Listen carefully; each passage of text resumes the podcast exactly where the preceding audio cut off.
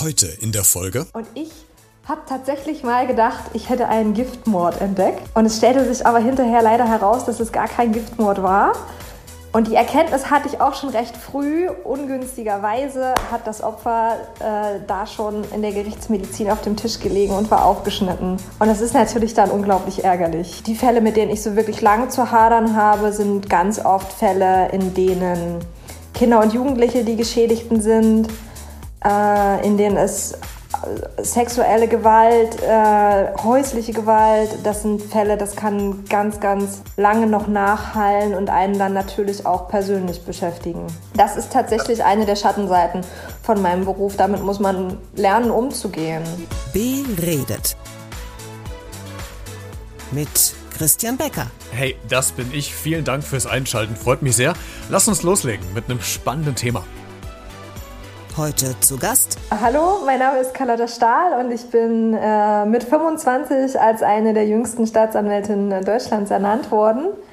Und mittlerweile habe ich ein paar Jahre Berufserfahrung und habe über meine wirklich aufregende Anfängerzeit ein Buch geschrieben. Und ich freue mich heute sehr, so sehr, dass Sie äh, mein Gast sind, Frau Stahl, weil es gibt so viel zu besprechen. Das würde jegliche Art von Podcast-Folgen sprengen. Wir müssen gucken, dass wir es in 20, 25 Minuten alles unterkriegen. Aber Gott sei Dank gibt es ja das Buch, wo man nochmal nachlesen kann.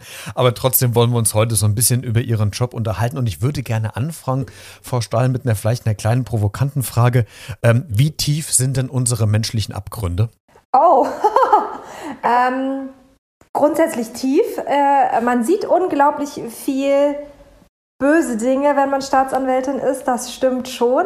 Aber ähm, der andere Aspekt ist natürlich sofort der, dass man als Staatsanwältin auch einen Einblick in die Hintergründe der Taten bekommt. Und ja. das wirft dann ganz oft ein völlig anderes Licht, sodass man ganz oft zunächst Abgründe vermutet und dann aber doch die ein oder andere Tat vielleicht nachvollziehen kann. Diese Mandel werden wir auch heute noch sprechen, weil das sind ja ganz tolle Einblicke, die wir ähm, Autonomalverbraucher, sage ich mal, ja so gar nicht mitbekommen, weil wir in ihrem Beruf ja nicht arbeiten oder äh, seltenst dabei sind, wenn sie nicht gerade von der Kamera oder wie jetzt in der Podcast-Folge begleitet werden. Wir gucken aber gleich nochmal im Detail darauf. Jetzt haben Sie eben gesagt, mit 25 sind Sie mit einer der jüngsten Staatsanwältinnen Deutschlands ja ernannt worden. Ab wann war denn für Sie klar, dass das so Ihr beruflicher Werdegang äh, werden wird? Waren Sie schon als Kind damals sehr detektivig-mäßig unterwegs, haben schon sämtliche Weihnachtsgeschenke in den Kleiderschränken Ihrer Eltern gefunden? Oder wann gab es mal so einen Punkt, wo Sie sagen, okay, da war mir klar, Mensch, ich glaube, das ist, das ist genau mein Job? Also die Erkenntnis, dass ich Staatsanwältin werde, hatte ich so, ich meine, drei oder vier Wochen vor Berufsantritt. Ach so, okay okay. Und ich wollte ja tatsächlich auch überhaupt nicht Staatsanwältin werden, weil ich gedacht habe, das sei total langweilig. Ich habe gedacht, bei der Staatsanwaltschaft sind alle dick und alt und grauhaarig und verwachsen mit der Gerichtsmauer und die sitzen doch sowieso bloß im Büro und haben da irgendwie so eine Statistenrolle und sowas möchte ja auch kein Mensch machen. Und wenn man so Jura studiert und dann irgendwie so einschlägige Serien guckt, dann sind ja eigentlich immer die Anwältinnen und Anwälte die coolen Leute. Ja. Und die Staatsanwälte sind immer steinalt. Und im Zweifelsfall äh, rauchen die und wissen nicht, wie man den Laptop benutzt. Also ich wollte das überhaupt nicht werden. Ähm, das ist einfach mir so ein bisschen in den Schoß gefallen. Mir hat sich über meine Examina die Möglichkeit eröffnet, äh, in der Justiz anzufangen. Das hatte ich nicht auf dem Schirm, das hatte ich überhaupt nicht geplant. Und ich habe aber so gedacht, Mensch, das ist eine total tolle Möglichkeit und das ist ja auch eine Möglichkeit, die sich vielleicht nicht jedem bietet. Und das schaust du dir jetzt einfach mal an und da gehst du jetzt mal zum Einstellungsgespräch. Und dann hat sich in diesem Gespräch eben wirklich sehr kurzfristig ergeben, ach naja, Frau Stahl, Sie könnten da mal ähm, bei der Staatsanwaltschaft ihre erste Station haben und wir würden sie da mal zur Staatsanwältin ernennen. Und dann habe ich, weiß gar nicht, zwei oder drei Wochen noch Zeit gehabt. In der Zeit habe ich dann ein äh, Handbuch gelesen, ein Handbuch zur Arbeit der Staatsanwaltschaft. Ähm, und dann habe ich festgestellt, dass ich echt schlecht vorbereitet war. Woran, woran haben ja. Sie es festgestellt? Wie haben Sie es gemerkt? Naja, die, das Wissen aus dem Handbuch hat jetzt nicht gereicht. Ja, da, da traf dann Theorie auf Praxis wahrscheinlich, ne? Total. Also man lernt natürlich im, im Studium und im Rechtsreferendariat lernt man natürlich Strafrecht und man lernt Strafprozessrecht. Und man hat natürlich auch über Praktika oder über Stationen im Referendariat die Möglichkeit, da mal so ganz oberflächlich reinzuschnuppern. Aber was die Arbeit der Staatsanwältin so wirklich ist, was man da eigentlich wirklich machen muss, davon hatte ich überhaupt keine Ahnung. Also ich, ich habe da angefangen und war erstmal gänzlich ahnungslos, zumindest gefühlt und gänzlich überfordert. Und das folgt natürlich auch dazu, dass man Anfängerfehler macht. Die macht man in jedem Beruf, die habe ich gemacht, die hat äh, bestimmt, hast du bestimmt, die die Folge hörst, jetzt auch äh, gemacht. Aber was waren denn so Ihre typischen Anfängerfehler? Also ich habe, äh, wenn ich das richtig gelesen habe, äh, irgendwo eine Zeile gehabt, dass Sie mal eine falsche Leiche äh, seziert haben oder war das nur ein Teaser? naja, die Wahrheit liegt, glaube ich, ein wenig dazwischen. Ähm, ich, also das, das Grundproblem am Anfang ist ja ganz oft, dass man aus dem Gesetz heraus grundsätzlich weiß, was man machen muss, aber man hat überhaupt keine Ahnung, wie das geht. Also da sagt das Gesetz daneben, dass man ermittelt oder dass man durchsucht. Aber man hat überhaupt keine Ahnung, wie das jetzt in der Praxis funktioniert. Also wenn ich mir jetzt als Staatsanwältin überlege, ah, ich würde da jetzt wirklich gerne mal diese Wohnung durchsuchen, ob denn da jetzt wirklich Drogen sind, dann ähm, kann ich ja nicht einfach mit meinem privaten Auto dahin fahren, anklopfen und sagen, guten Tag, darf ich mal in Ihren Schrank gucken. Da muss ich ja erstmal lernen, wie das in der Praxis funktioniert. Wie komme ich denn zu meiner Durchsuchung, die ich haben möchte? Wie, welche Voraussetzungen hat denn das? Was für Beschlüsse brauche ich unter Umständen? Und wie komme ich an die ran? Und wie komme ich dann eigentlich an die Polizeibeamten, die mit mir zusammen zu dieser Durchsuchung fahren? Weil ich kann ja natürlich nicht wirklich mit meinem privaten Pkw zu einer Durchsuchung fahren. Und das sind so ganz, ganz viele kleine dumme Anfängerfehler, die man am, also ist, eigentlich sind sie gar keine Anfängerfehler, es ist einfach Anfängerunwissenheit, ähm, ja. mit der man am Anfang so unglaublich zu tun hat. Aber Sie wollten immer noch auf meine falsche Leiche hinaus, oder? Ja, wenn es die, wenn's die gäbe, würde mich das Brennen interessieren. es, gab, es gab nicht wirklich eine falsche Leiche. Ich bin nur ab und an, besonders am Anfang, ähm, sagen wir ein wenig über das Ziel hinausgeschossen. Weil man natürlich am Anfang auch noch nicht ganz so das Gefühl hat, das, das Gefühl dafür hat, wann man was ermittelt und auf welche Art und Weise. Und man sich dann manchmal auch von seinen eigenen falschen Vorstellungen so ein bisschen austrägt tricksen lässt. Und das ist mir tatsächlich unglücklicherweise bei einer Leiche passiert. Ähm, es ist in der Praxis ja so, dass äh, die Staatsanwaltschaft entscheidet, ob, im, wenn jetzt ein unnatürlicher Todesfall geschieht, ob die Leiche ähm, obduziert wird oder nicht. Da bekommt man eine vorbereitete Akte der Polizei und dann kann man sich anschauen, okay, was sind jetzt die Umstände dieses Todesfalles? Da gibt es natürlich auch Fotos davon. Und dann ähm, entscheidet man, ob da jetzt eine Obduktion notwendig ist oder nicht. Und das möchte auch immer sehr gut abgewogen sein, weil natürlich die ähm, Angehörigen des Opfers ein großes Interesse daran haben, dass sie äh, die Beerdigung durchführen können und die Totenruhe nicht gestört wird. Und weil ich auch immer so denke, wenn ich selbst irgendwann mal tot bin, möchte ich jetzt auch nicht unbedingt umsonst aufgeschnitten werden. Aber auf der anderen Seite würde ich auch nicht wollen, wenn ich umgebracht worden bin, dass das keiner merkt. Also muss man immer so ein bisschen abwägen, ähm, obduzieren ja oder nein. Äh, und ich habe tatsächlich mal gedacht, ich hätte einen Giftmord entdeckt. Und es stellte sich aber hinterher leider heraus, dass es gar kein Giftmord war. Und die Erkenntnis hatte ich auch schon recht früh. Ungünstigerweise hat das Opfer äh, da schon in der Gerichtsmedizin auf dem Tisch gelegen und war aufgeschnitten. Und das ist natürlich dann unglaublich ärgerlich. Okay, das kann man nachvollziehen. Äh, Verstall, jetzt äh, unterhalten wir uns sehr locker und, und lachen ganz viel, aber trotzdem würde ich auch gerne vielleicht so ein, zwei ernste äh, Punkte mal ansprechen. Sie haben ja, oder meine Eingangsfrage war ja, wie tief die menschlichen Abgründe sind. Und jetzt arbeiten Sie ja in einem Berufsfeld, wo es ja nicht unbedingt immer um die heile Welt geht und wo wo man äh, Sachen sieht, äh, hört, mitbekommt ähm, und wir sind alle Menschen und natürlich ist man so professionell und kann und sollte wahrscheinlich auch dann, wenn man abends die Tür zur Wohnung zumacht oder zum Haus das abschütteln können. Aber trotzdem, wie emotional stark nimmt äh, Ihr Job Sie dann doch mit? Beziehungsweise wie haben Sie gelernt, das Berufliche vom Privaten zu trennen und abzuschalten? Oder vielleicht gelingt es auch gar nicht. Nehmen Sie uns da mal so ein bisschen mit. Also, dass man das abschüttelt, ist total utopisch. Natürlich kann man sich vornehmen, dass man gedanklich die Tür des Gerichts oder der Staatsanwaltschaft schließt, wenn man sie auch mit der Hand schließt, aber das funktioniert nicht. Zumindest funktioniert das für mich nicht. Ich bin sehr oft emotional in meinen Verfahren drin. Ich bin sehr oft betroffen.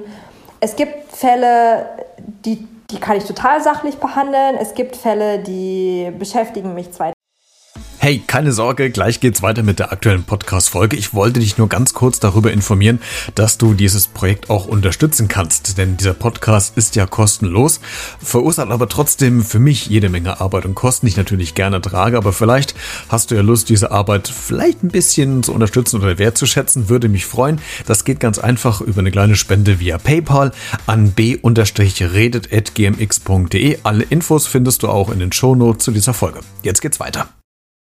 Tage. Es gibt Fälle, die beschäftigen mich zwei Monate und es gibt Fälle, die vergisst man wahrscheinlich nie wieder, äh, weil die einfach so, so unglaublich einprägsam sind.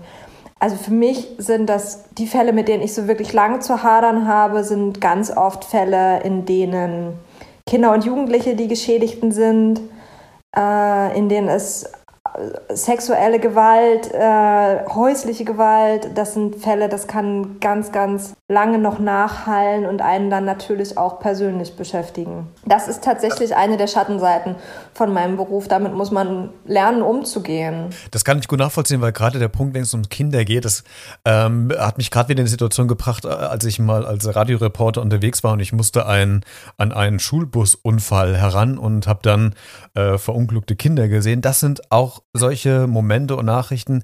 Sie merken es, ich, ich spreche immer noch drüber und das ist jetzt, ich muss kurz überlegen, ich glaube knapp elf oder zwölf Jahre her.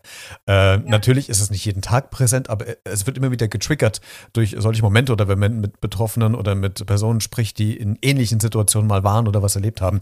Von daher frage ich, wie, wie ähm, gehen Sie denn äh, in Ihrem Kollegium damit um? Werden, gibt es da so eine Art Supervision? Also gibt es für Sie als Staatsanwältinnen äh, auch Ansprechpartner, wenn es solche Fälle gibt, die jetzt emotional wirklich höchst belastend sind oder haben Sie interne Psychologen, mit denen Sie drüber sprechen können? Sowohl als auch. Äh, wir sind ähm, innerhalb der Staatsanwaltschaft da sehr gut mit unseren Kolleginnen und Kollegen vernetzt. Äh, da kann man sich auch austauschen. Und was mir ganz oft hilf, hilft, ist dann auch der Austausch mit äh, Kolleginnen und Kollegen, die schon länger dabei sind, die einfach ähm, da auch nochmal andere Blickwinkel aufzeigen können. Dann ist es natürlich auch so, mir hilft es emotional, wenn ich weiß, ich kann das Verfahren dann trotzdem sachlich gut führen, sodass ich ja auch irgendwo damit den Geschädigten oder den Angehörigen helfen kann. Das verschafft mir dann nochmal so ein bisschen ein gutes Gefühl oder zumindest ein besseres Gefühl. Ähm, psychologische Betreuung kann natürlich auch in Anspruch genommen werden. Und was für mich auch sehr wichtig ist, dass ähm, dieses Ankommen in, einer, in einem privat angenehmen Umfeld nach Feierabend, das ist auch unglaublich unglaublich wichtig. Wenn ich aus einer Verhandlung rausgegangen bin und ich habe mich irgendwie fünf oder sechs Stunden mit, mit einem sexuellen Missbrauch befasst, ähm, dann darf mein privates Umfeld einfach nicht erwarten, dass ich heute nach Hause komme, äh, Spaghetti Bolognese koche und äh, einen fröhlichen Abend haben möchte. Dann brauche ich vielleicht auch erstmal ein bisschen Zeit für mich äh, oder die Möglichkeit, irgendwie den Kopf frei zu bekommen. Das ist da auch ganz wichtig. Das Verständnis einfach zu Hause. Jetzt haben wir eben äh, gerade festgestellt, mit 25 äh, waren Sie damals sehr, sehr jung, als Sie eingestiegen sind. Und äh, in Vorbereitung auf das Gespräch habe ich Sie so ein bisschen mit anderen Berufsgruppen verglichen, wo man vielleicht im ersten Augenblick so ein bisschen vorsichtig oder fragwürdig der Person gegenüber tritt, die mit ganz jungem Alter einen Beruf ergreift. Zum Beispiel Ärzte, wenn die mit Mitte 20 das erste Mal die Spritze legen sollen, dann wird natürlich auch der Patient vielleicht ein bisschen mulmig. Ah, haben Sie schon mal gemacht? Können sie das überhaupt? Oder ich als, als äh, ausgebildeter Lehrer weiß noch meine allererste Klasse mit Mitte 20, da waren die Eltern auch so, ja, was haben sie denn für Qualifikationen? Weil man ist ja um sein Kind, kind besorgt, macht er das auch richtig? Äh, wurden sie denn ähm, ernst genommen? Das ist jetzt vielleicht auch sehr provokant gefragt, aber mussten sie sich mehr durchsetzen und vielleicht, wenn man noch weiter ins Klischee reingeht, gerade als Frau noch mal mehr als Männer oder war das gar nicht für sie so problematisch? das ist ein riesiges Problem gewesen. Es ist zum Teil heute noch ein Problem. Und das äh, bedient leider total das Klischee der nicht ernst genommenen jungen Frau, aber genau so ja. war das. Für meine eigenen Kolleginnen und Kollegen war das schon, glaube ich, ziemlich strange, dass ich recht jung war. Ich war zum Teil jünger als deren eigene Kinder. Die haben sich da aber tatsächlich recht schnell dran gewöhnt, weil wenn man dann die Person einmal kennt, ähm, dann spielt das Alter ja nicht mehr die ganz so große Rolle. Aber gerade in der Verhandlung, natürlich bin ich da äh, regelmäßig, hat man mich auflaufen lassen. Ich weiß nicht, wie oft ich gefragt worden bin. Ah, Sie sind die Praktikantin? Nein, ich habe eine Robe an, ich bin die Staatsanwältin. Dürfen Sie denn das schon allein entscheiden? Haben Sie denn da schon die Befugnisse? Ja, natürlich. Also das gab es ganz oft. Und zum Teil wahrscheinlich einfach aus ehrlicher Verwunderung heraus, aber zum Teil natürlich gerade von Verteidigerseite auch, äh, um mich zu verunsichern. Und das hat ja. am Anfang natürlich auch super geklappt. Das kann ich mir vorstellen, weil das wird ja bestimmt als Angriffsziel in Anführungszeichen genommen, damit man die Gegenpartei quasi wirklich mal in so eine Ecke drängen kann, wo sie vielleicht gar nicht hin wollten. Ne? Was haben Sie gelernt in den letzten Jahren oder damit umzugehen? Wie haben Sie sich behauptet und durchgesetzt? Also ich glaube, ich habe zum einen gelernt, dass ich mir die Butter nicht vom Brot nehmen lassen muss, weil ich ja unabhängig von meinem Alter und von meiner Person als Staatsanwältin in einer gewissen Rolle fungiere. Das heißt, ich ziehe mir diese Robe an, ich fungiere als Rolle der, der Staatsanwältin und ich bin ja auch ein Stück weit jemand anders. Und meine, die Rechte und die prozessualen Möglichkeiten, die ich im Prozess habe, die habe ich nicht aufgrund meines Alters oder aufgrund meiner Person, sondern die habe ich aus dem Gesetz raus. Und da ist völlig egal, wie alt ich bin. Das erkläre ich dann notfalls auch gerne gern mal der Gegenseite. Das funktioniert ganz gut. Für mich ist das, diese Aufnahme heute, diese Aufzeichnung für diese Podcast-Folge auch nochmal besonders, weil äh, wir uns nicht sehen. Ähm, wir, wir hören ja. uns nur.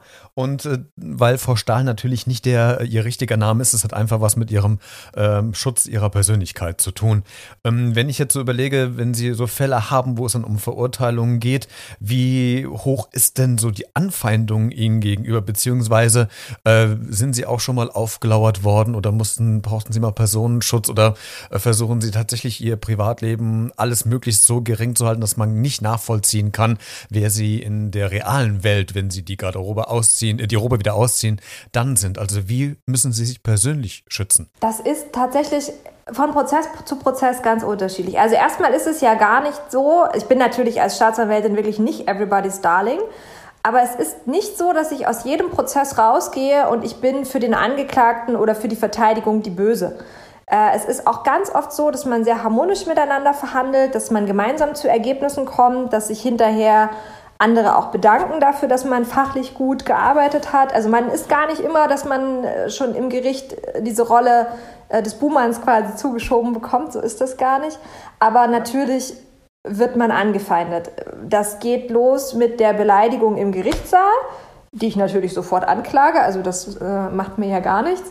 Ähm, das geht dahin weiter, dass ich gelernt habe, dass es schlau ist, das Gericht nicht gleichzeitig mit den Angeklagten zu, ver äh, zu verlassen, weil okay. ich so, ansonsten eben auch dann auf offener Straße so 30 Meter neben dem Gericht nochmal äh, mir anhören durfte, wie vermessen mein Antrag doch jetzt gewesen sei und was das denn jetzt soll.